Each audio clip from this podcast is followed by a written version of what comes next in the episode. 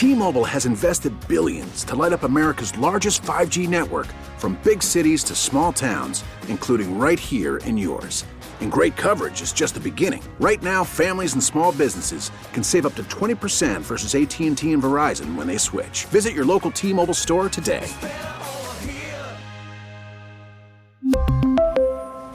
Plan savings with 3 lines of T-Mobile Essentials versus comparable available plans. Plan features and taxes and fees may vary.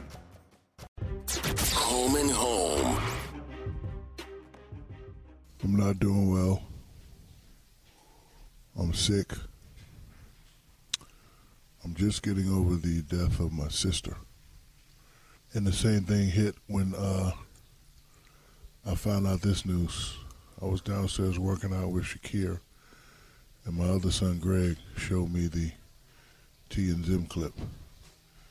And I yelled at Greg, "So yo man, get that out of my face. Just get it out of my face because you know how the internet hoax and all that.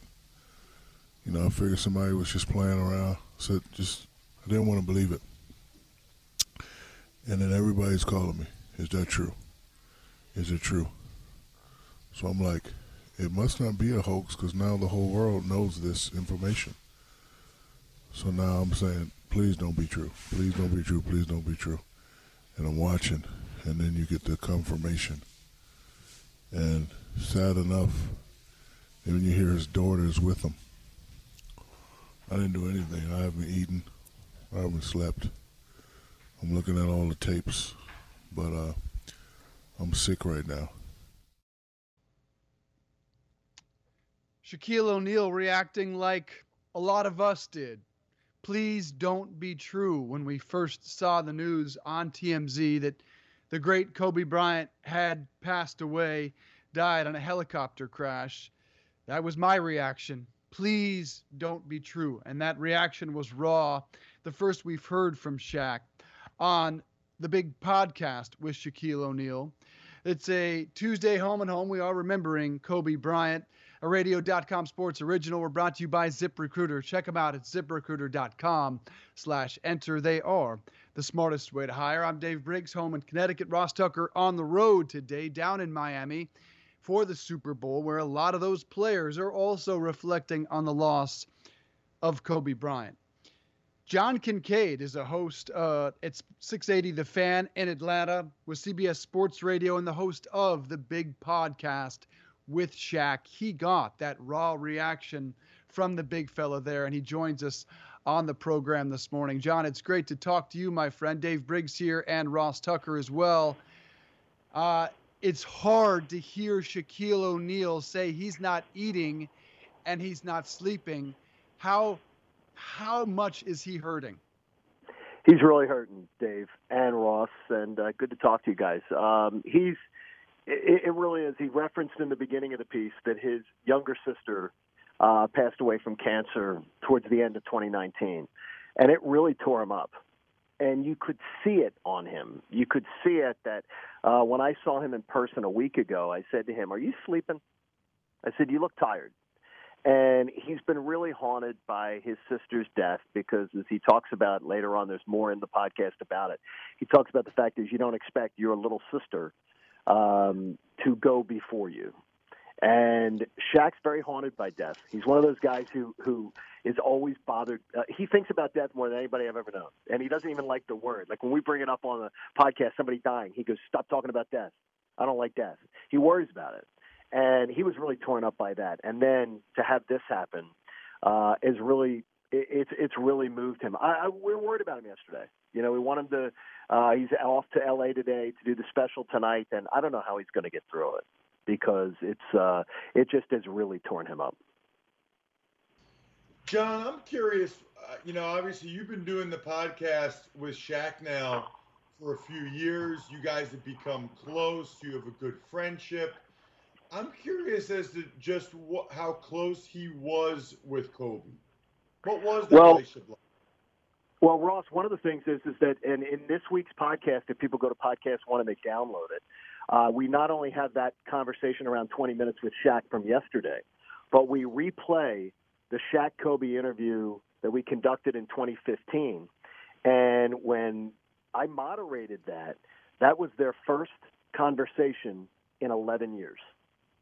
That was the first time the two of them had ever had a extended conversation in 11 years, other than just uh, in passing saying hello. They had never had more than just casually saying hello to each other. And they both, we replay that entire interview so everybody can hear it. And they get very sort of raw with each other about uh, telling the truth about what happened, uh, how their relationship had broken down, uh, who's to blame. And Shaq will surprisingly take the majority of the blame. He, in fact, he takes the vast majority of the blame. And I laughed because Kobe didn't contradict him. like hmm. Kobe, Kobe definitely said he played a part in it, but that Shaq was the one who had really he messed with him like a big brother with a little brother. And being a little brother and having a big brother, I really sort of likened their relationship to that. But guys, the best part about it is though, in the years since, every once in a while you'd see like Shaq would say something like, "Yeah, I saw Kobe in the family the other day." Uh, yeah, Shareef, his son, who's now transferred out of UCLA, who, by the way, Kobe was DMing less than 45 minutes before his death, was checking in on Shaq's son to make sure that he's okay. Is there anything he can do for him, as guidance or otherwise? Because Shaq's son, Shareef, idolized Kobe. And Kobe took him under wing and trained with him. And so, over the years, from the time we did that interview in 2015 to today, they weren't best of friends. They were never going to be yeah. best buddies, hang out, do everything. But they had come to such a place where their families got close, where their children got close, where Kobe's children called Shaq Uncle Shaq, where Shaq's children did the same. And I think that's like the most beautiful part of this story is that thank God that all got worked out. Not like some fairy tale. It was very real, and their issues with each other were very real. But they managed to grow up, be grown men, put it behind them, and find a way to have a really, like, really, really beautiful relationship down the stretch. You can find the big podcast with Shaq on Podcast One. It's also available on iTunes, and this one is an absolute must listen. Here is Kobe, uh, excuse me, here is Shaq on, on his love for Kobe Bryant. Listen. And I know some idiot's going to bring up the relationship with me and Kobe had. Our relationship was, was that of brothers. When I saw Kobe and his daughters, loved them he saw my kids, loved them. If you look at my kids' tweet, uh, Instagram, he talked to Shareef yesterday morning. Yeah, he was checking so, in. He was checking in on yes, your son. So not an hour before his death.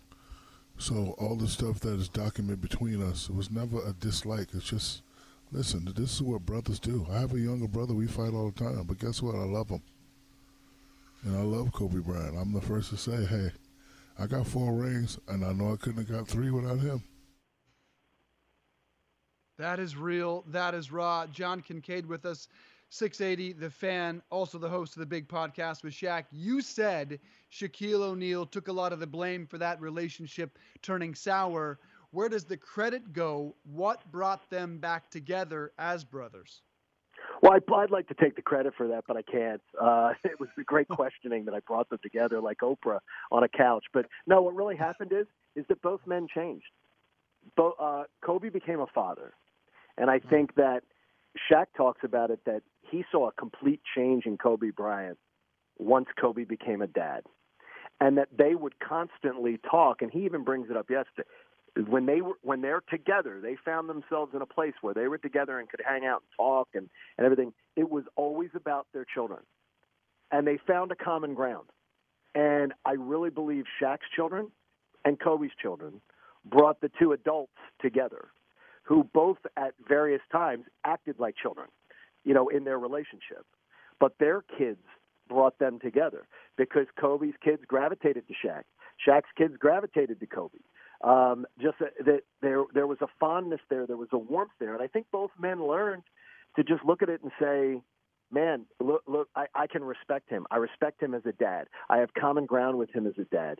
And I think that's where it all sort of came together. And I can tell you this: from what I know of Shaquille in the five years we've known each other, if this had happened to Kobe and they hadn't worked that out, that beef out, uh, I, I don't know. He's the kind of guy. He has the biggest heart. He's a sweet, sweet man, and uh, much like Ross Tucker. And if you, uh, you know, and, and and he would, um, he would clearly have been wrecked by that. if that had not uh, if that had not resolved itself. John, uh, knowing that you grew up uh, in Philadelphia, I'm curious, did you always take some measure of pride in Kobe's career, or because he wasn't a Sixer, um, did you not really care? Look, I'm a, I'm a Philly fan, Ross, so I rooted like hell against Kobe Bryant. And I rooted like hell against Shaquille O'Neal, too. It's one of our major beefs. I look back on that finals between Iverson and Shaq and Kobe, and I, I, I still have bad feelings about it. Uh, strangely, my dad is a graduate of Lower Merion uh, High School. That's the high school that my dad went to. Um, all of my uh, almost all of my uncles and and a bunch of my cousins went to Lower Merion High School. I have uh, relatives of mine on the police force in Lower Merion. Um, the uh, we have members of my my cousin is the fire chief of the town next to it. So they had watched Kobe Bryant come back to the community, and one of the things Ross about him is the fact that Kobe, when he would go back, um, Kobe always had this unapproachable quality to him as a professional. Whereas Shaq is the guy that comes into the restaurant and causes the scene, and and all the kids are climbing on him and goofing off, and and he's and he's stepping behind the counter and and taking pictures. Kobe was much more elusive. Kobe was much more reclusive. But when Kobe would go back to Lower Merion, and Kobe would go back into town and be amongst the place where he grew up, I actually think he was more comfortable because I think he felt like that was people who knew him when he was just when he really wasn't anything yet, when he was an up and coming potential guy. I went and saw Kobe play in high school. Saw Kobe play in high school at Lower Merion. And I remember them having to have the fire chief there every single game having to have the fire marshal there to make sure that the gyms weren't overflowed so there would be some sort of a violation. And I know that they fudged the rules because he used to play packed houses at the now Bryant Gymnasium as Kobe has has donated so much money to make sure the kids at his school have the best of the best uh, for a local public school, and he's ama- he he was amazing to that community. And many people in that community say to Kobe they would hear about the more um, uptight, the more um, sort of uh, um, you know a guy who was more reclusive, didn't really want to interact with the public. That wasn't the public that that they knew. That wasn't the Kobe that they knew in the Lower Merion area. So I rooted Talking like against them. yeah, it's, that that is a, some interesting stories there from John Kincade, uh, host at 680 The Fan and host of the big podcast with Shaq. Um, I can't get a I can't wrap my arms around why this one hit me so hard, John. I was crying all day Sunday. I still tear up when I think about it. And you bring up a good point that Shaq is the approachable, lovable, likable guy. Has this Kobe loss hurt people of our age group so hard because this was Superman. This was oh. a guy that we watched grow up, and it made us all feel vulnerable. It made us all feel like it could happen to us. And also seeing him as a father at the very end, I think hits again guys in our age group in our 40s so so much harder than I ever would have imagined. Well, I think it's it's it's part of that. It's weird, Dave. Now you in your 40s and I'm in my 50s, and it's like for me, I can recite chapter and verse all the games that I watched Jordan. And then a lot of times with Kobe, a lot of his greatest moments, I'm a young dad, I'm busy, I'm doing other things. I didn't have that same impact. My producers in Atlanta and things like that, they were more of Kobe. And I think now the kids growing up are more LeBron. It's as if there's transitional figures in NBA history that carry fandom through and really relate. It's something that baseball needs to learn. It's something, and I don't know that it can be organically created. It, it, has to be organic. But NBA seems like it just has star after star that passes it to the next group of guys. And maybe it's a 10 year window of age where Kobe's your guy, or Jordan was the guy, or LeBron's the guy. That they've been blessed to have those kind of figures. And I think that's why it moved you, Dave. Is that also too? Uh, and I know this about you, and I and, and I know it's, you know we're parents. And when a when an accident happens like that, when a disaster happens like that, and there are children involved, and Shaq was very clear yesterday, one to acknowledge the other people in the in the crash too. Uh, there were three children that had their lives snuffed out, and to me, as the father of a tenth grader in high school, I I I'd, I'd lose my mind I'd lose my mind even thinking about anything happening to my daughter. And I think that everybody was wrecked a little bit more because of the fact that it wasn't just a bunch of adults who've lived their lives, who've gotten to do all these kind of things, but the loss of children's lives is just, it's unspeakable. Yeah. It really is. It's unspeakable. And I think that's why this loss even took a worse thing because you saw all the pictures of, of Kobe and Gigi. And they were incredibly close and incredibly tight. And Gigi was obsessed with, uh, you know, here with Trae Young in Atlanta was her favorite player in the NBA, and they actually traveled to make sure that she could see games this year. The NBA games that Kobe had seen in person this yep. year had all involved Trae Young of the Hawks because that was yep. the player that that Gigi was so obsessed with and so excited to see. And it's a, it's a, it's amazing, and I know it's taken a, a toll on Trae too. Uh, he was really overwhelmed with it all. John Kincade, 680 The Fan in Atlanta, host of the Big Podcast with Shaq. Check them out, Podcast One or on iTunes. It is a must listen interview with Shaquille O'Neal. John, it's great to talk to you. Thank you, my friend. Nice talking to you guys. And uh, Ross, no trouble in Florida, please. I will be in Vegas for the Super Bowl. No trouble in Florida. We don't want any calls. All right, sounds good. I won't. Take care, buddy. See you.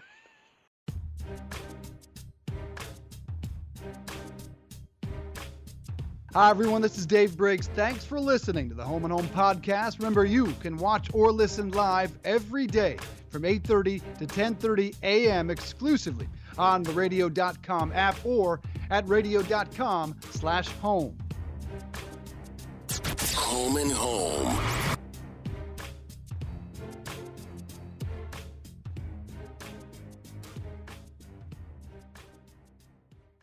We really need new phones. T-Mobile will cover the cost of four amazing new iPhone 15s, and each line is only $25 a month. New iPhone 15s? Only at T-Mobile get four iPhone 15s on us and four lines for 25 bucks per line per month with eligible trade-in when you switch. Minimum of four lines for $25 per line per month with auto pay discount using debit or bank account. $5 more per line without auto pay, plus taxes and fees. Phone fee at 24 monthly bill credits for all well qualified customers. Contact us before canceling account to continue bill credits or credit stop and balance on required finance agreement due. $35 per line connection charge applies. Ctmobile.com.